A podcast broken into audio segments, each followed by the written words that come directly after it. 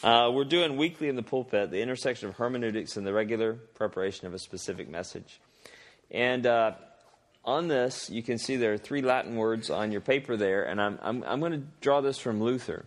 To be honest, one of the, one of the most helpful things I've found in, in, in terms of thinking about the how, how do I approach the scriptures, and you've already seen this in some of what I've been talking about, is from, is from a little article by Luther where he talks about oratio meditatio, and tentatio. And I, I think what I'm going to do is I'm going to briefly explain it, and then I have a paper that I've writ, written to be read orally. It's not a, a, paper to be read as an article, but it's written to be presented. And I'm, it's, it's not that long. And I think I'm going to I'm to read it to you. We'll see how that works. If it's totally boring, then we'll just kill it. It's dangerous to do that after lunch. I'm a little scared.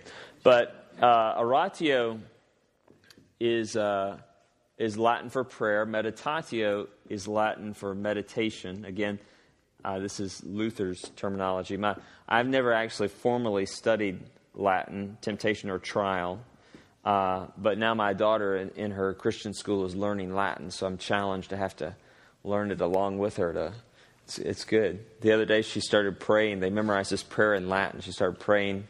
She said, "Can I pray for supper?" Oh, okay she prays Sanctus, Sanctus, Sanctus. and we're all like, oh, sweet, you got to translate that for the rest of the family. So, but the uh, and Luther, I'm going to read to you about this. But Luther, he says, uh, this is he says, do you want to be a theologian? And when he says theologian, someone who thinks and writes about God accurately and thoughtfully. He says Psalm 119 is the model for a theologian. And he takes the verses and he shows over and over again how David cries out in prayer that God would give him understanding of his word.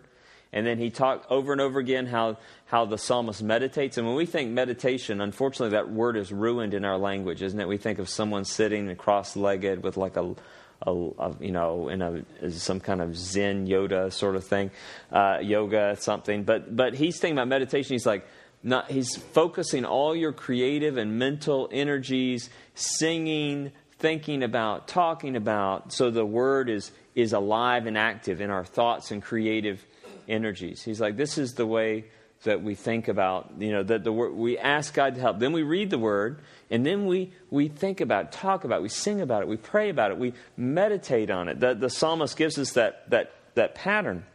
And then I think this is one of the more insightful things in the article. He's like, and then God takes what is theoretical to us and he makes it real through the difficulties of life. and you're like, that, that, eh, and however painful that is, that's one of the themes of Scripture. If you look in Romans chapter 5, 1 Peter chapter 1, James chapter 1, Consider it pure joy, my brothers, whenever you face trials of many kinds, because you know the testing of your faith develops perseverance. Perseverance must finish its work so that you may be mature and complete, not lacking anything. He says it's through those. He says, look at Psalm 119 over and over again. David is calling out in sickness. David is attacked by enemies. David is slandered by other people. He's like, it's in those trials of life that you see how true and real the gospel is and the promises and comfort of God He's like, that's, that's where you become a, the theoretical knowledge becomes real and you become a real theologian. It's like the Velveteen Rabbit, right? Who's worn to pieces by the children holding him. Luther didn't refer to the Velveteen Rabbit, right? Luther refers to the, you know, Luther, uh, if you know anything about the Reformation, was, was attacked by, by, the, by the Pope and by the Papists. He called them the Papists, the Popals, emissaries. He says, I have so much to thank my papal, the Papists for because they've harried and harassed me to the point that they've made me a relatively decent theologian. And, and he, he, he recognizes that his enemies, though they did not intend to, under the instrument of God, were, were, were a means of. And, and we had someone preach in chapel this last week at Southern's Chapel, Ryan Fullerton.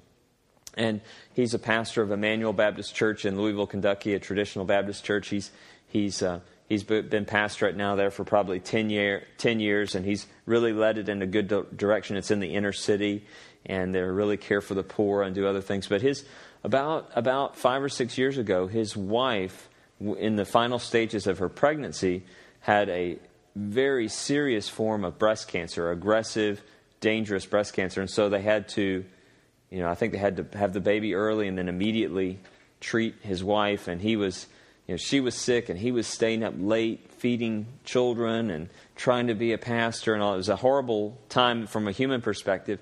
And he said that he was sharing in, in chapel. He said, and then, and then uh, a lady in his church came up to him and said, Pastor, your preaching is getting a lot better.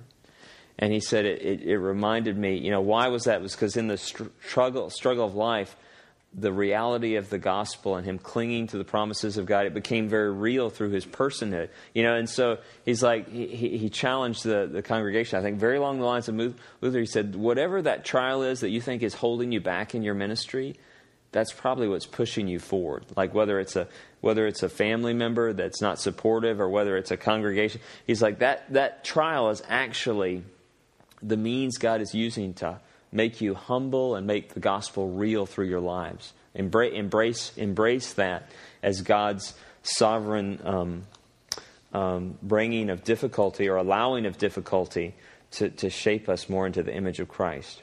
Okay, I'm gonna, I'm gonna, I'm gonna. The title of the paper again. I'm just gonna. This is just sort of a. We'll try this. Okay, it's called Luther's Instructions for Studying Theology as a Biblical Hermeneutical Method.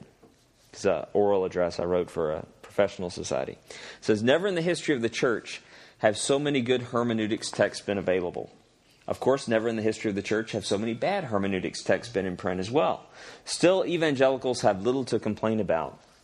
If we've not learned to read the Bible for all it's worth, right, that's the title of a famous book, we have hopefully at least come to a basic guide for interpreting the Bible, which is the name of another book. Though current evangelical hermeneutics texts vary in strength, as a whole, they are excellent in defending authorial intent, which is what I've tried to talk about today. Is we try to seek what is the inspired author's meaning, authorial intent, providing a history of biblical interpretation in the church, giving rules for determining various literary genres, and enumerating principles for interpreting those genres. With so many excellent texts on biblical interpretation available, it is striking how few hermeneutically sound sermons one hears. Where is the clarity and power of sound biblical interpretation manifested in pulpits, popular Christian literature, and Sunday school classes is something lacking. So the problem is lots of good hermeneutics texts, lots of good tools available, but where, where's the follow through in the Sunday school literature that, that applies that and gives that? Where are the sermons that, that overflow with that? And I'm thinking Martin Luther helps us here. Martin Luther, though he wrote nearly 500 years ago, provides some guidance on this subject in the preface to the Wittenberg edition of his German writings. Indeed, if the sole benefit of this paper is to serve as a goad so that you, the listener, find and read the short preface yourself, your time will be well spent, I believe. Luther's memorable style of expression undoubtedly exceeds the quality of my writing, and thus I point you to it ad fontes, as the reformers say, right to the source. Yet with faltering lips, I hope to summarize faithfully and apply some of Luther's thoughts to our current setting. In his preface, Luther gives a three part prescription for theological study, which I think provides the missing ingredients in much current evangelical hermeneutical instruction. This three step method is oratio, meditatio, and tentatio prayer, meditation, and trial. These elements, I believe, are crucial to faithful biblical reflection, but are often neglected in current discussion. In this paper, I will proceed by looking at the basis for Luther's theological prescription. That is, why does he see prayer, meditation, and trials as the sine qua non, that is the, the, the indispensable element of true theological study. Then we will examine each of his three recommended element, elements in turn, and finally I'll make some concluding remarks. Okay, so first, first section here. Why does Luther give this prescription? Luther's basis for his prescription. Luther rather confidently commends his three step method for theological study. In fact, he claims this. Listen to this claim.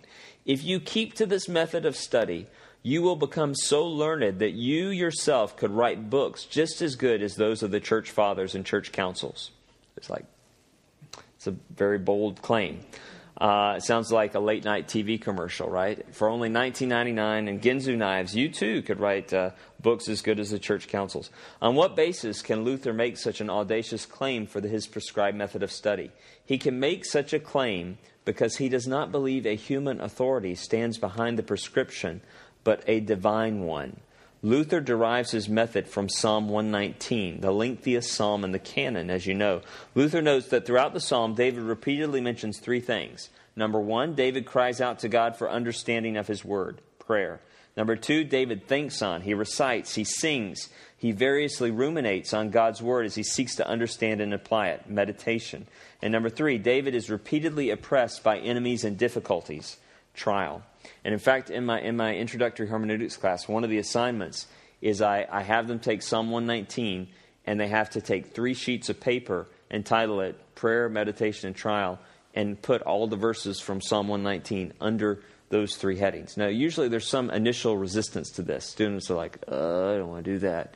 You know, but then the reaction has been, I'm glad you made me do that because I like saw how it was there. You know, when you, after you list 50 verses, you're like, wow, he really does pray a lot for understanding the psalm. Or wow, he, he really does go through a lot of difficulties. Oh, wow, he, he does really sing and recite and meditate on the scripture all the time. And just that, it's one thing for me to tell you this, and you're like, oh, maybe. It's another thing if you go through the psalm and you're like, wow, it, that is a huge theme. That is the psalm about the Word of God. And so, uh, and, and when, you, when you see those, then, then, then I think there's a, there's, a, there's a response in the, in the believing Christian that says, that's, that's what I need to do too. And it, it also, to be honest, for me when I'm preparing my sermon and those inevitable inevitable difficulties hit, whether it's you know the kid getting the stomach virus or whether it's a church discipline issue that someone is suddenly leaving their husband and you're called into it, then then I, am able to hear hear that.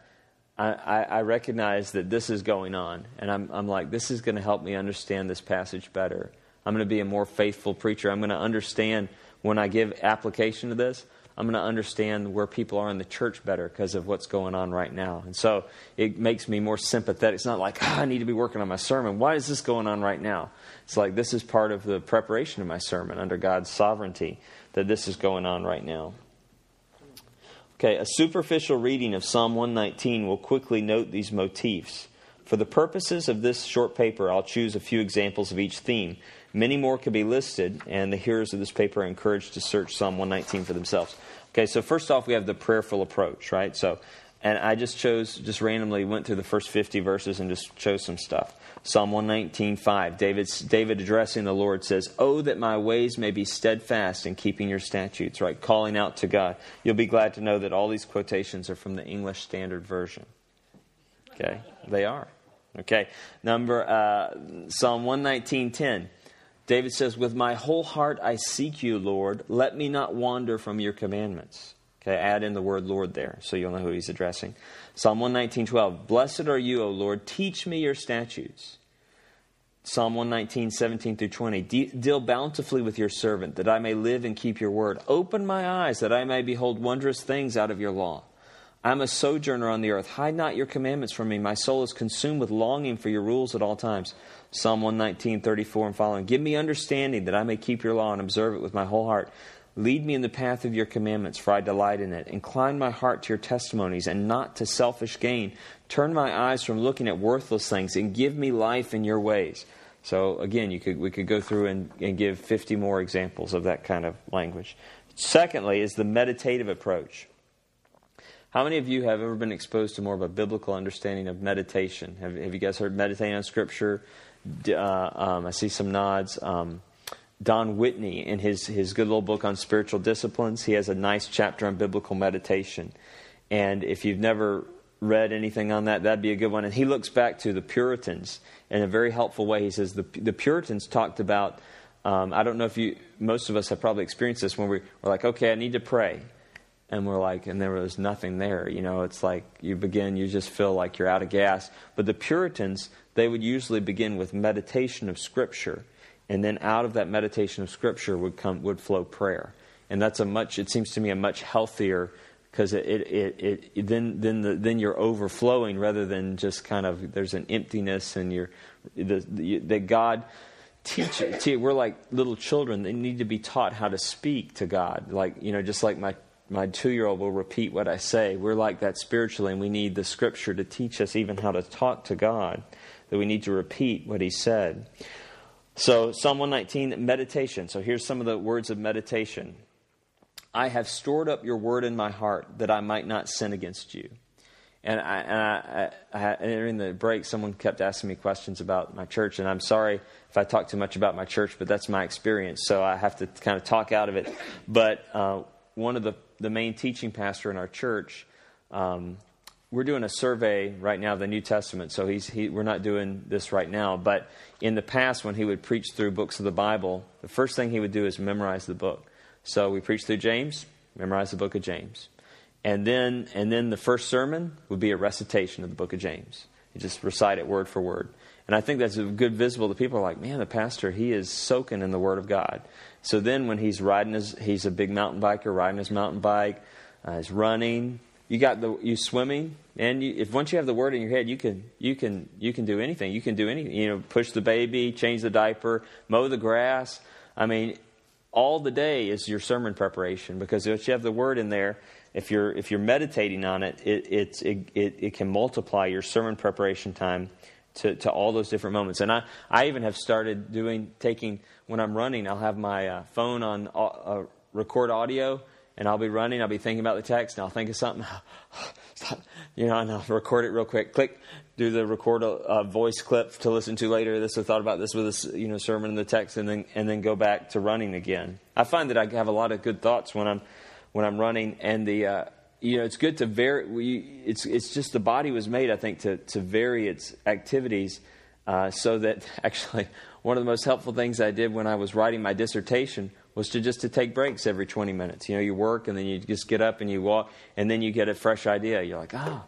One way I, I made sure that happened was I drank a lot of water, and that made sure that I had to leave my office about every 20 or 30 minutes and go down the hall. So. Uh, Psalm 119, again, we're talking about meditation. Psalm 119, verses 13 through 16. With my lips, so this is how he's meditating, right? He's not only storing them up in his heart, but he's speaking them. With my lips, I declare all the rules of your mouth. In the way of your testimonies, I delight as much as in all riches. I will meditate on your precepts and fix my eyes on your ways. I will delight in your statutes. I will not forget your word. So think about whether it's someone I mean, this is you, someone who's, you know, singing, writing on the wall, whatever. You know, whatever fo- focuses your mental and creative energies on that word. Psalm 119.27, Make me understand the way of your precepts, and I will meditate on your wondrous works. Finally, we see many mentions of trials and difficulties as well. He says, uh, Psalm 119.23, Even though princes sit plotting against me, your servant will meditate on your statutes. Your testimonies are my delight, they are my counselors. Verse 28, my soul melts away for sorrow. So he's incur- not only external difficulties, but internal difficulties. My soul melts away for sorrow. Strengthen me according to your word. Verse 41 and 42, let your steadfast love come to me, O Lord, your salvation according to your promise. Then shall I have an answer for him who taunts me, for I trust in your word. Last example here, 49 and following. Remember your word to your servant, in which you have made me hope. This is my comfort in my affliction, that your promise gives me life. The insolent utterly deride me, but I do not turn away from your law. When I think of your rules from of old, I take comfort, O Lord. Hot indignation seizes me because of the wicked who forsake your law. Your statutes have been my songs in the house of my sojourning. I remember your name in the night, O Lord, and keep your law. So in all, we have 176 verses, right? In this short survey above, I draw from a, a less than uh, the third of the, of the psalm, uh, from the first third of the psalm. Even from such a superficial analysis, one cannot miss the prominent repetition of prayer, meditation, and trial. In other words, Luther stands on firm evidential grounds in asserting the importance of oratio, meditatio, and tentatio in the psalm. And as the psalm is about God's word and his people's approach to it, the text seems very fitting as a basic hermeneutical or theological model. It may also be of passing interest to note that Dietrich Bonhoeffer, I mentioned this already, had the custom of requiring incoming theological students to memorize Psalm 119. We'll now look in more detail at the individual components of study recommended by Luther, so we're going to focus in a little bit on each one of these. First, oratio.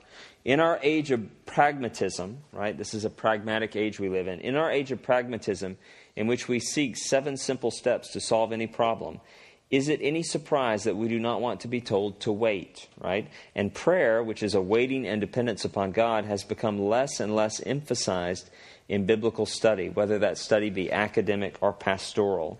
A survey of recent hermeneutics textbooks reveals the cursory, very brief attention given to prayer. Some hermeneutical discussion even implies that prayer biases the student of Scripture towards a preconceived conclusion. There are some people who say, you know, Christians are actually less likely to read the Scripture accurately because they already have their idea about what it's going to say. According to this understanding, I think this is wrong. According to this understanding, it may actually be the non believer who has the advantage in determining the meaning of Scripture, for he comes with little bias as to what the text will say, for it makes no authoritative claim on his life. Daniel Fuller is the most recognized proponent of this view. You may know Daniel Fuller of Fuller Theological Seminary, though it has other prominent adherents. Fuller, he bifurcates understanding. He cuts in half understanding into cognition and volition. So he's, he's like saying, you know, with the human person, you have the will, the volition, and then you have the cognition, the understanding. And he, he cuts these in half and he says, oh, the spirit only helps in the realm of the will, the desire to do, the, the value judgment, this is right, this is wrong, this is true, this is false. But in terms of cognitive understanding, he says the Spirit has no role there. I don't think the Scripture supports that kind of cut. And that's, that's why he claims non believers may actually understand the Scriptures better. That is, according to Fuller, there is cognitive understanding and volitional response, and the two are not to be confused. Fuller claims that supernatural intervention only functions on the volitional level. He's saying the Holy Spirit only helps you desire to do the thing, not actually understand what God is saying. In other words, it is only in inculcating a desire to obey the meaning of the text that God supernaturally intervenes in the life of the believer. Thus, determining cognitively the authorial meaning of the text is solely the application of acquired skill and natural reason. It seems striking to me that Fuller, who would likely pray readily for a surgeon's increased skill in an operation, believes that prayers for increased exegetical skill are to no avail. No, an objector will say, what one needs is more lexicons, more grammatical study, more time in the text. Undoubtedly, grammatical study, lexicons, and time in the text are essential. But is there a place for God's supernatural aid and understanding acquired through prayer and God's gracious intervention? If not, then the traditional Protestant understanding of the illuminating work of the Spirit is incorrect. More common than an outright rejection of the value of prayer or divine aid in the understanding of the text is brief lip service to the idea. That's what I found much more common. People people won't say, "Oh, the Holy Spirit won't help," but they're like, "Yeah, yeah, you need to pray." Now let's move on to other stuff. With the subsequent wholesale neglect of it, right? It, there's there's no real no real practice of it. There's no real real recognition of its value. Where in any modern hermeneutics textbook can be found a thoughtful and biblically based discussion of how prayer should be practically used in study?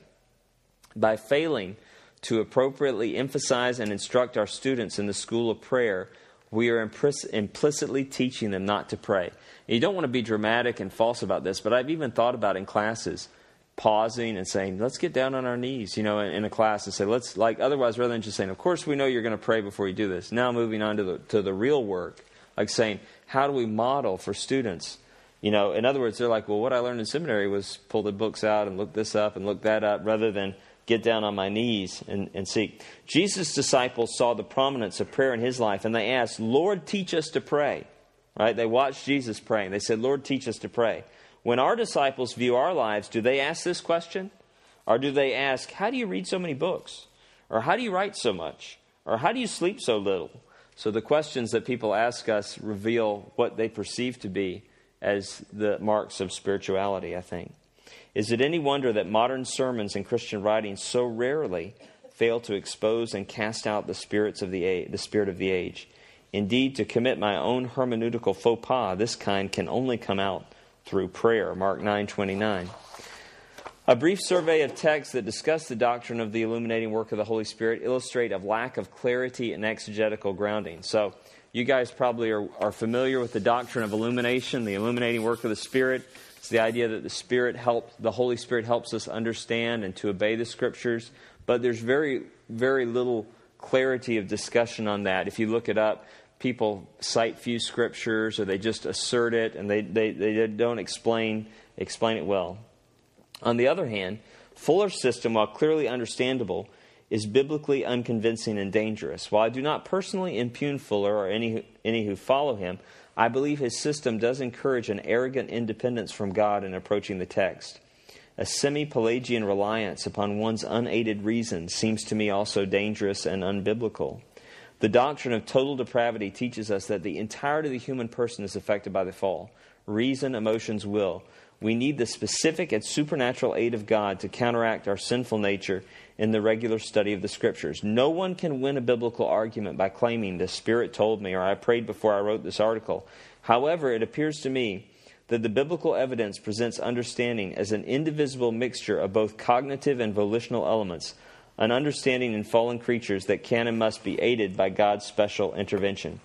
Does this mean then that non believers cannot understand some portions of the biblical text? No.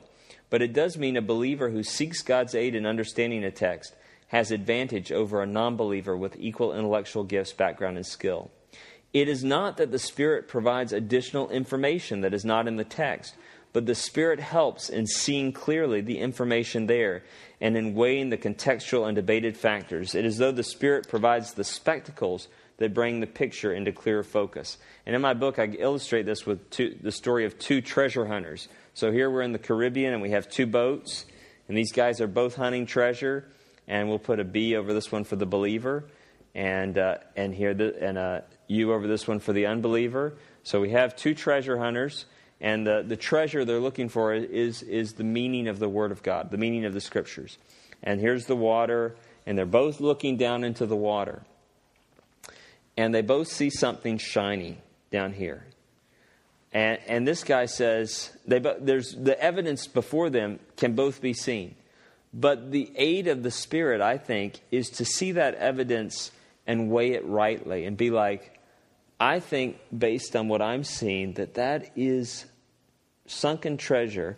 And not only do I see it rightly, but I am compelled then to dive for it, right? There's not only an assessment. This guy says, You just see a silvery fish swimming at the bottom of the ocean, or you just see a reflection of the sun on the sand. No, I see sunken treasure. And so there, there's, there's, there's, we're both looking at the same thing, but we're assessing its value differently. I think this came, came to bear on me in college when I had a famous religion professor who, who said, you know, very just bluntly, the Gospel of John nowhere asserts that Jesus is divine. You know, and I was like, really? yeah, I was like, how can you say that? How can you look at the same piece of literature that I'm looking at and assert that? I mean, I, I just, I, so it, that, now, that, that's not to say that he never has insights into the meaning of the text. You know, he could say, well, Jesus, you know, but, but is, is there some protective and, but of course this gets messy, right? Because you have two believers up here, the, we'll just make it simple, the Presbyterian and the Baptist, who both have prayed a lot about baptism and both end up on the same view they had to begin with, right? So, so, so who's led by the Spirit, right? Yeah, yeah, yeah. The Baptist, of course, you're right. No, but the, but but you can see you can never you can never you can never win an argument saying I prayed a lot more about this than you. I, I, I you know I feel God's Spirit confirming this is the reality to me. You know, you win your argument by looking at the text and say, what does the text say?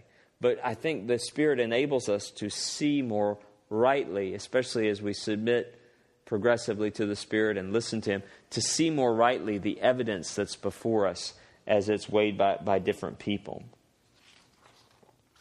Okay. Hold on. Maybe I'll just, I don't know if I should just highlight the list. Um,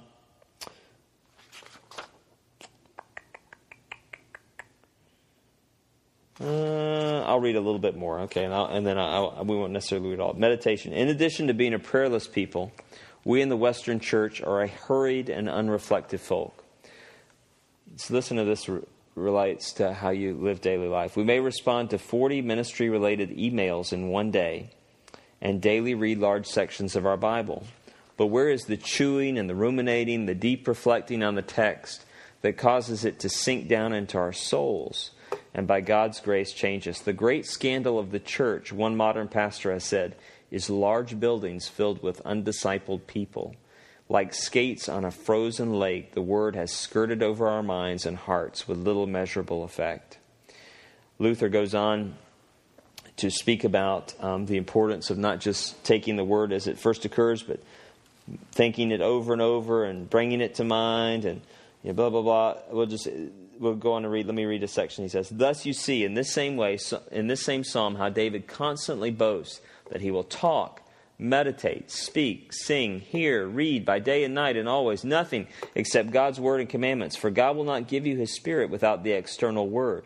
So take your cue from that. His command to write, to preach, to read, to hear, to sing, to speak outwardly was not given in vain. One way, if, you if your mind wanders, you know, Luther, Luther used to talk about his mind wandering. He said, My dog, he had a dog named Teopold. He said, When, when my dog looks at meat, his every energy is focused on that piece of meat. He said, But when I pray, my mind wanders. And, and, and uh, if, if you, you know, if you, one way to counteract that kind of wandering mind is to write. You know, one way to, to meditate is by, to meditate by writing, to have a journal and say, I'm going to think about this scripture and it, it, forces you, you, you, you, as you write, to think about it in that way. So training our minds to be, we're so scattered. You know, there's Fox News and there's a thing running across the bottom, and there's someone talking to us, and there's sound here, and we're we're doing checking our email on our. So we're used to rather than focusing on something and really sinking into it. Um, we're uh, we're not really growing deep in it. Let me read another short quote from Luther here. Um, he listened to his approach to his own books. He said, I would have been quite content to see my books, one and all, remain in obscurity and go by the board. He's like, All the stuff I've written? That's fine. Done with it. Among other reasons, I shudder to think of the example I am giving, for I am well aware how little the church has been profited since they've begun to collect many books and large libraries, in addition to and besides the Holy Scriptures, and especially since they have stored up without discrimination all sorts of writings by the church fathers, councils, teachers through this practice, not only is precious time lost, which could be used for studying the scriptures, but in the end, the pure knowledge of the divine word is lost. So the Bible lies forgotten in the dust under the bench, as happened to the book of Deuteronomy in the time of the kings of Judah. So the idea that this is consumption with, with secondary literature rather than with the scriptures itself. And I think that um, um, we live in a day where that's even easier and easier to happen. Uh, finally, tentatio. Um, I'll just read a paragraph here and then summarize the rest. Much energy in the Western world is directed at avoiding trials. Nearly one fifth, right, 20% of the U.S. gross domestic product goes towards insurance, ways of protecting ourselves against unplanned car wrecks, house fires, or medical expenses. Ironically, the very difficulties we seek to insulate ourselves from are often the means God uses to mature us. They are the means, Luther claims, of taking our abstract knowledge of what the Bible says and making it real. I'll just read a couple of his quotes about this. He says, A trial is the touchstone which teaches you not only to know and understand, but also to experience how right, how true, how sweet, how lovely, how mighty, how comforting God's Word is. Wisdom beyond all wisdom. He goes on to say, As soon as God, God's Word takes root and grows in you, the dev- devil will harass you and will make a real doctor of you. And by his assaults will teach you to seek and love God's word. He says, I myself, if you will permit me, mere mouse dirt to be mingled with pepper. He's saying, I'm just mouse droppings. Am deeply indebted to my papists that through the devil's raging they have beaten, oppressed, and distressed me so much, that is to say, they have made a fairly good theologian of me, which I would not have been otherwise. Okay, I'll read the final paragraph from his from his discussion, and then we'll open it up to, to your discussion. He says, There now, with that you have David's rules. If you study hard in accord with his example, then you will also sing and boast with him in the psalm. You will say, Your law, O Lord, the law of your mouth, is better to me than thousands of gold and silver pieces. Also, quote, The commandment makes me wiser than my enemies, for it is ever with me. I have more understanding than all my teachers, for your testimonies are my meditation. I understand more than the aged, for I keep your precepts. And it will be your experience. This is, I love this. It will be your experience if you do what he says. That the books of the fathers, right, books written about the Bible, will taste stale and putrid to you in comparison. It's like that, those other books that just talk about the Bible, they're not going to taste like the Bible. You will not only despise the books written by adversaries, but you, the longer you write and teach, the less you will be pleased with yourself. He's like, when you begin to despise your own preaching and teaching and writing, he says, when you have reached this point, then do not be afraid to hope that you have begun to become a, theo- a real theologian. That's a good point. It's like when you when you when you see your own stuff and you're like, this is this is nothing compared to the scripture. Would you know? Then then then maybe you've begun to become a real theologian. So, all right. I don't know if that was effective way. We're not going to read anymore. Don't worry if you're like, yeah, I hope he doesn't read anything else to us. We're not going to read anymore. But uh, I'll, and I'll send a copy of that article because I skipped over portions of it to John, and he can distribute it to you if you want that essay. Oddly enough, just a little anecdote. I uh, was reading a book by a, a Roman Catholic author called his name's Michael Casey. He's the head of a, a monastery in Australia, and he was talking about the value of reading the Word and soaking in the Word. And I was like, this, you know, you don't often read a Roman Catholic author talking about the value of Scripture. I'm just going to send this guy an email and encourage him. So I sent him an email. I was like, I read your book, I was reading your book, and I just am so encouraged that you're talking about reading the Scriptures, being the Scriptures. I think it's great. You know, thank you for writing that. So he wrote back, Hey, thanks for your note. What, who are you? What do you do? You know, I told him, and and uh, we started com- conversing and stuff. And I, I, I, sent him a copy of this this this uh, oral address that I had just written and he's like, I love it. he's like, we're going to publish it in our Benedictine monastic journal. And he published it in a journal that went to all the Benedictine monasteries around the world about Luther, oddly enough, you know, and his instructions for studying theology. Just shocking to me. I mean, I was surprised, but just it was it, it showed me too the importance of just giving a gracious word where you know where I, I said, "Hey, I appreciate what you wrote," and it opened up the door. Hey, who are you? What are you writing? And he's like, "Oh, I like that." So maybe, you know. Yeah, well, and I don't think that's going to happen. They're hiding the rest of the church. Yeah, oh, the, the monasteries? Yeah. Yeah. They're, they're letting them read it, but they're. Yeah, yeah. Yeah, the. Um,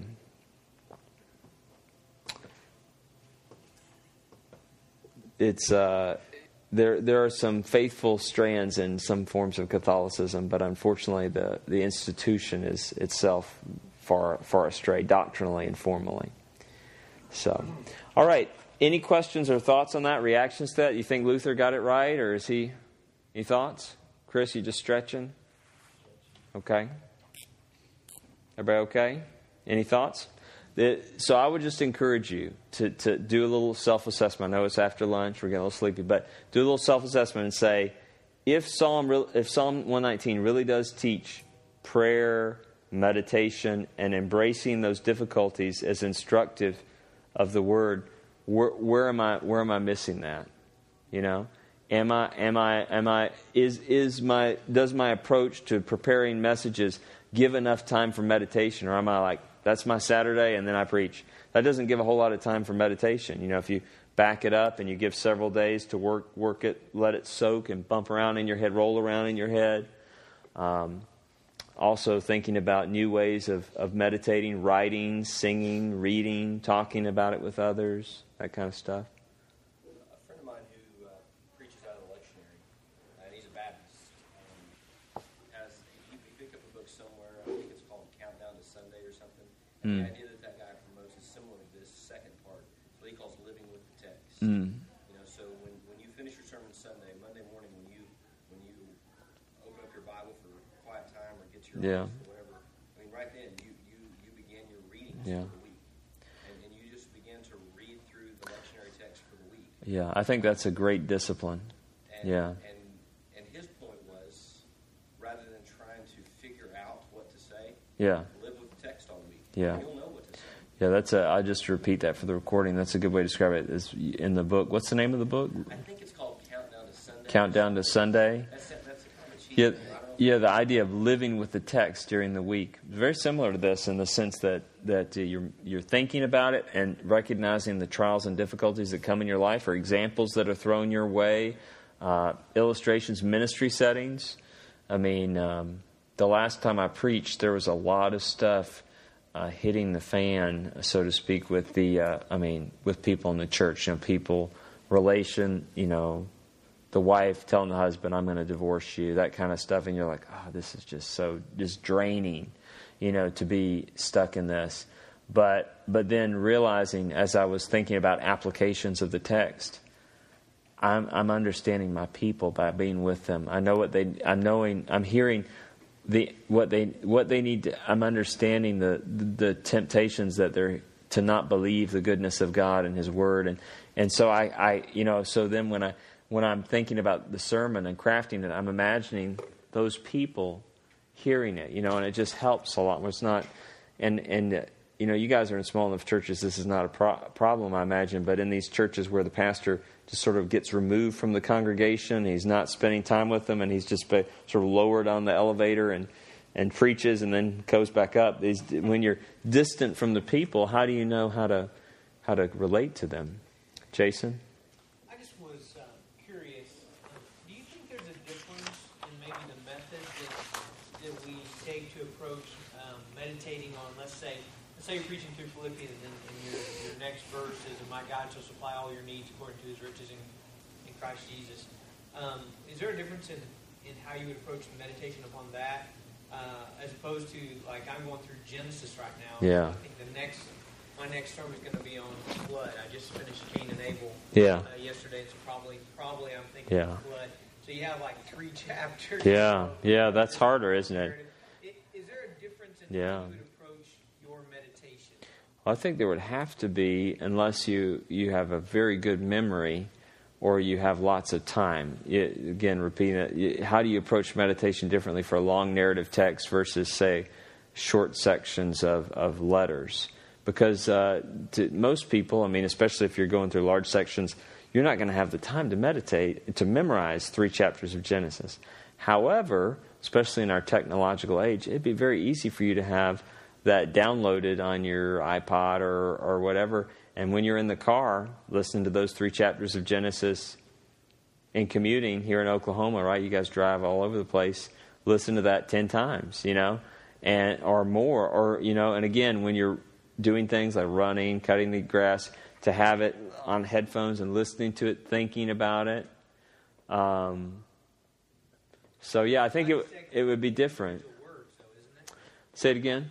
Like I'm thinking, if you meditate on one verse in the New Testament, Yeah. you're thinking about okay, and my God shall supply. Yeah, yeah, supply, yeah. And, and how does it, you know? I mean, It's it's it's definitely different than taking that and turning every word around in your head, isn't it? Yeah. And and in narrative generally you would you you we we generally read through that faster without seeing as tight or important logical connections between words. Um, so yeah, it's gonna it's it's obviously gonna differ in that you're gonna um, you know and and there there are people like Mark Dever who will preach the book of Genesis in one week. You know, they'll be like, this week we're preaching the book of Genesis. You know, and they'll just have one sermon on the book of Genesis, and that's. Uh, but that's you know that's not wrong. But you obviously can't meditate on the text in the same way that you could. You take a big principle. Yeah. You think you take like judgment, Noah. Yeah, yeah, or or or the basic issue of God is creator and sovereign. You know, God is creator and sovereign and is savior. And we see those already now in him planning salvation, Genesis 3, and him choosing Abraham and promising. So eh, and, and it is important to recognize that many many people uh, are biblically illiterate, you know. Um, uh, I saw a statistic 55% of American adults could not name the four Gospels. You know, so um, there is a place to do that kind of broad instruction in, in story. Yeah, so that's, um, yeah, I think obviously you're not to, I mean, I, I, my personal preference is for the shorter sections of text, you know, where you're, where you're, you're thinking about, you know, you don't have these 10 verses, these six verses. But, but, um, yeah, the the sec- larger sections you just you just kind of have to go about differently. But I do think recording now is a great you know listening to recordings is a great way to do that, where we wouldn't be able to memorize the whole text, but we could still hear it multiple times throughout the day doing other things. Any other thoughts, questions? Yeah. You, you mentioned Dever there. One thing that I've thought about recently, and, and like in consideration of that reference, him preaching the whole book of Genesis, is kind of recognizing where you're at Yeah. in your own spiritual development Mm. your own um, skill Mm. in sermon preparation. Yeah.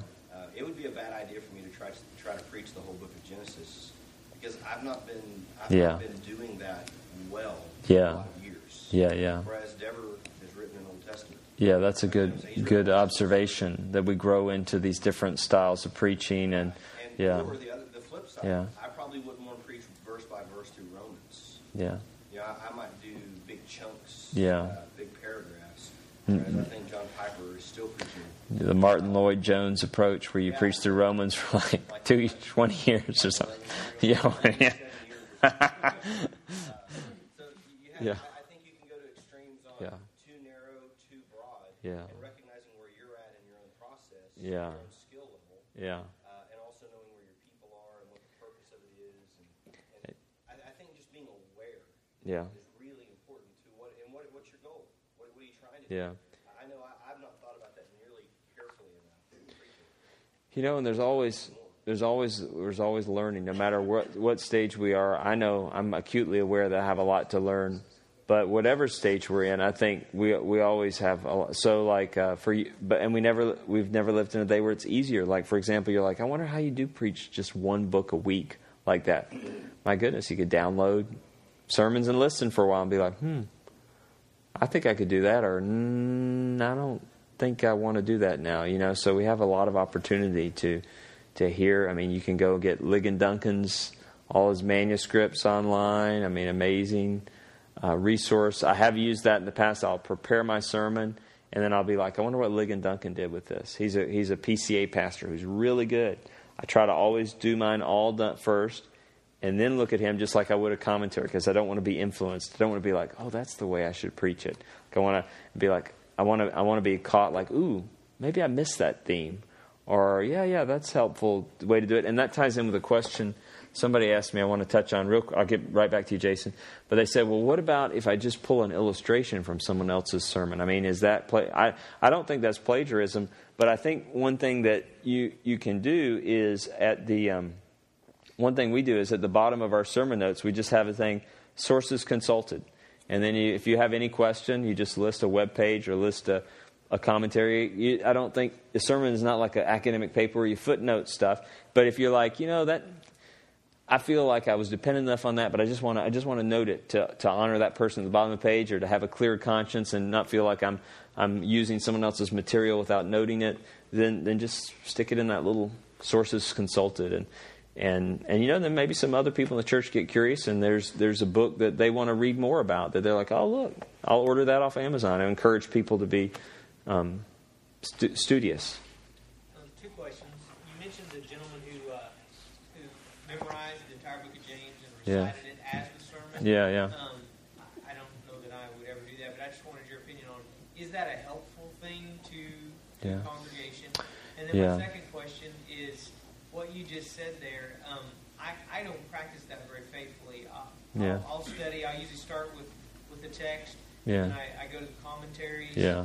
And then I usually read Ligon Duncan, Yeah. um, Driscoll, Piper, Yeah. five or six seven Yeah. to see how they approach the text, Yeah, yeah. how they approach the story, and I, I Just kind of mesh it. It all meshes together. But, but it just helps me to see Yeah, yeah. what did you focus Yeah. on, how did you put it together. Is that wrong?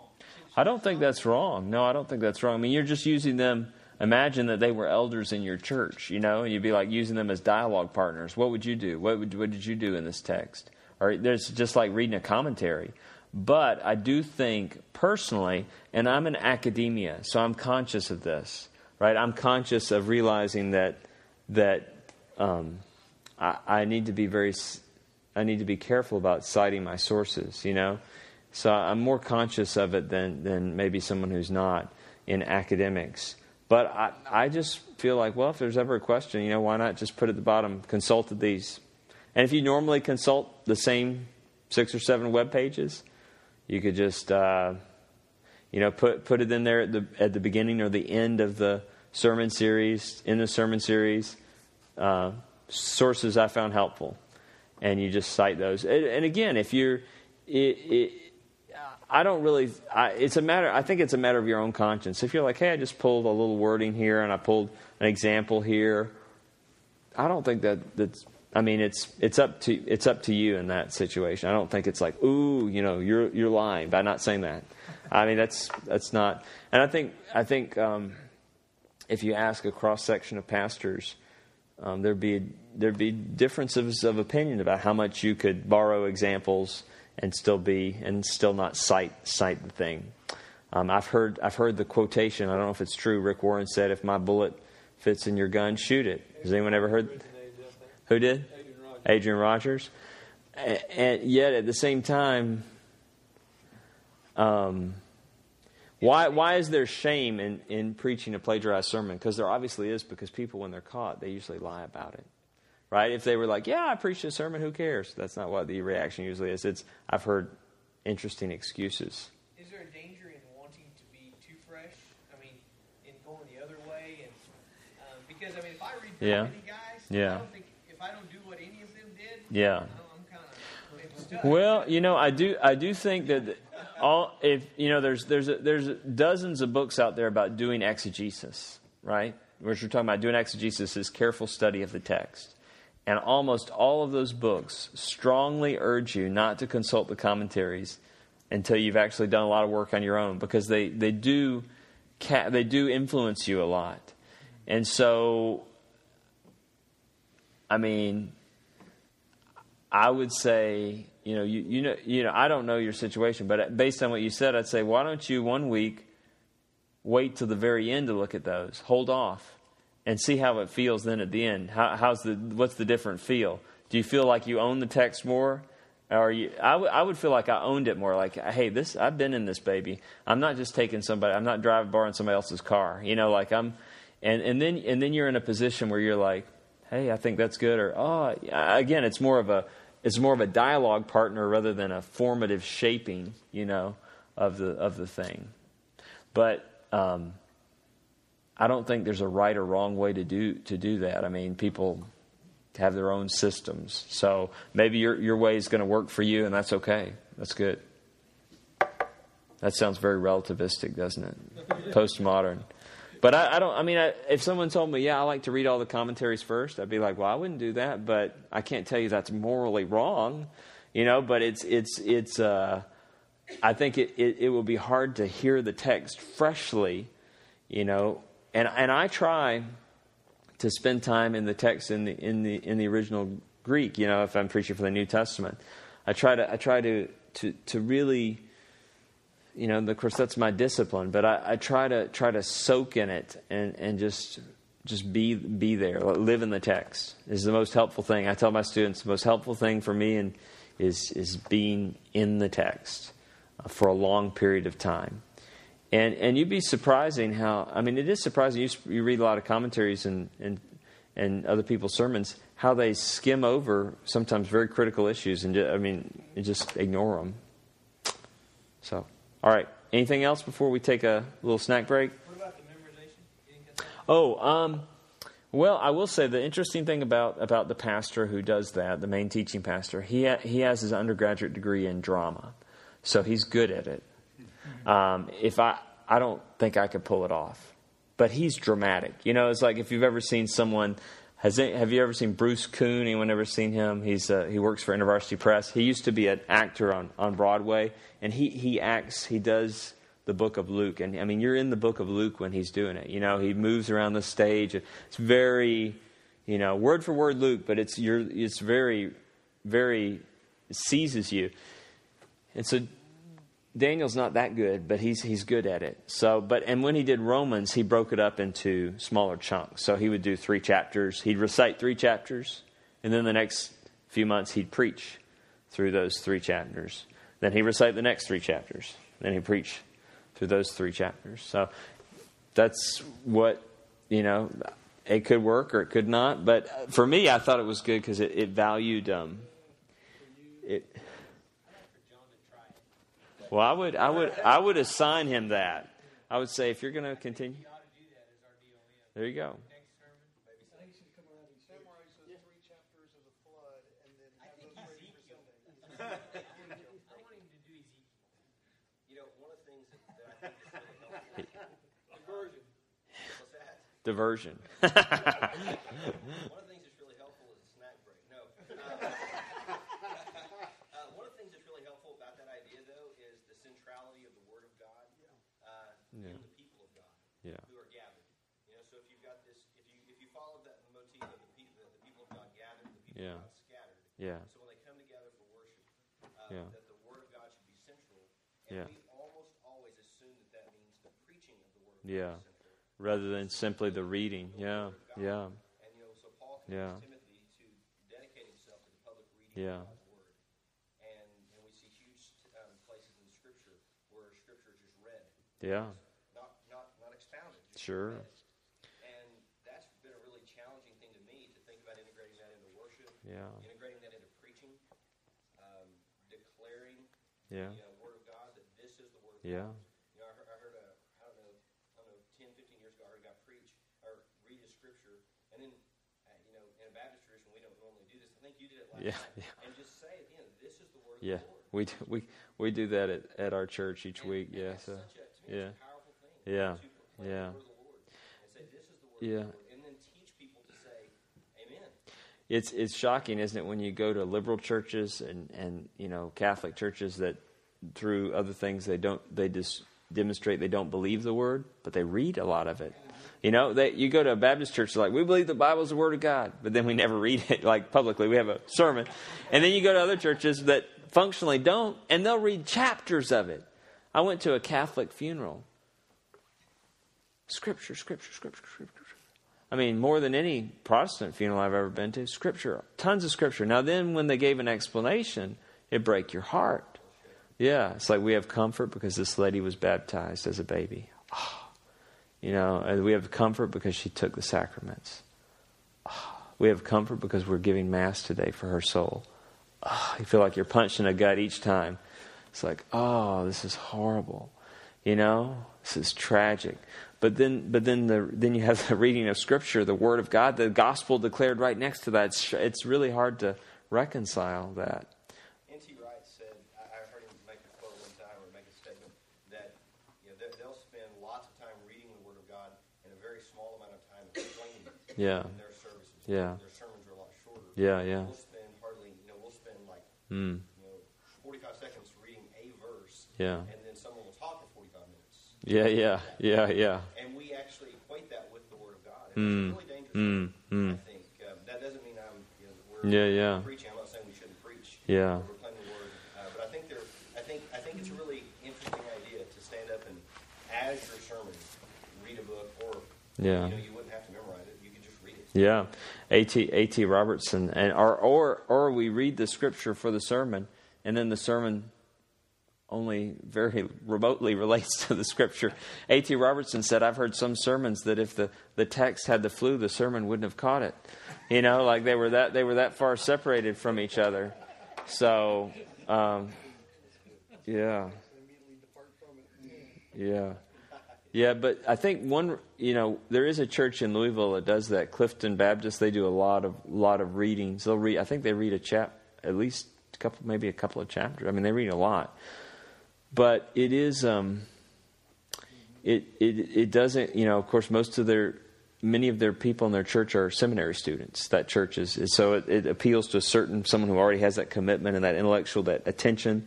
You know, and churches that are thinking thinking about things like a production, unfortunately, you know, they're like, especially if they're TV oriented, there's no way they're going to take 20 minutes to read scripture. You know, they're like, I mean, I don't, I don't think they would. So we, we, we at our church, we have really good people who work on the order of worship, and we have a lot of readings in between the songs from scripture and from, and then from catechisms and things too, you know, from the Heidelberg Catechism and other things. And I, I don't have anything to do with that. Just just the music minister does a good job with that. He does a people people find it refreshing. The reaction they get first when they first come, they're like, "This is like a wait, this is like a liturgical church. What are y'all doing? Y'all like read stuff together and things on the, you know, like." But then uh, usually people are like, "Wow, this is really nice to like read scripture together and." And confess the historic confessions of the church together, the Nicene Creed, the Chalcedon, to choose sections of that, and people feel connected with the the the church worldwide and the history of the church. And usually, there while there's an initial resistance to it, they they they come to like it a lot. Kenny talked about the value of hearing the text, longer sections of text, in multiple translations. So, in other words, not just reading it in the ESV or hearing it over and over again in the ESV, but hearing it in the NIV and the ESV, reading it, and sometimes there's a you you get jarred. You hear something fresh when you read it in multiple. That's a good good suggestion when you have a longer section rather than just cogitating over over the five verses over and over and over again. To, to read it in different versions. I think that's a great suggestion. And if you, if you read another language other than English, I, I, I, I, teach French, theological French. I read, I read French. I enjoy reading the Bible in French because sometimes, boom, something about just reading in another language. It's like part of your brain. Here, it just hears things. So if you if you do have some experience in another language, a Spanish or something else, that that might um, help you hear it. You could preach about the flood in Spanish. Deluge. I don't know. I don't speak Spanish. The uh, but I, I, was remembering after in the break how uh, how we I think when a good thing I think when we did the flood because we went through the Old Testament last year I think he, he started off by, by having uh, on the PowerPoint um, pictures of children's Bibles because you know it's fascinating, isn't it? All of them have the flood. And it's all just a story about animals and God saving the animals and cute animals and and that the this meaning of the flood, God judges wickedness, you know, and yet God's grace in saving Noah and his family is is lost. You know, it's it's just amazing how we do I mean children understand judgment you know, we have we have one. I think it's the Big Picture Story Bible where they have the flood, and it clearly emphasizes the judgment of God.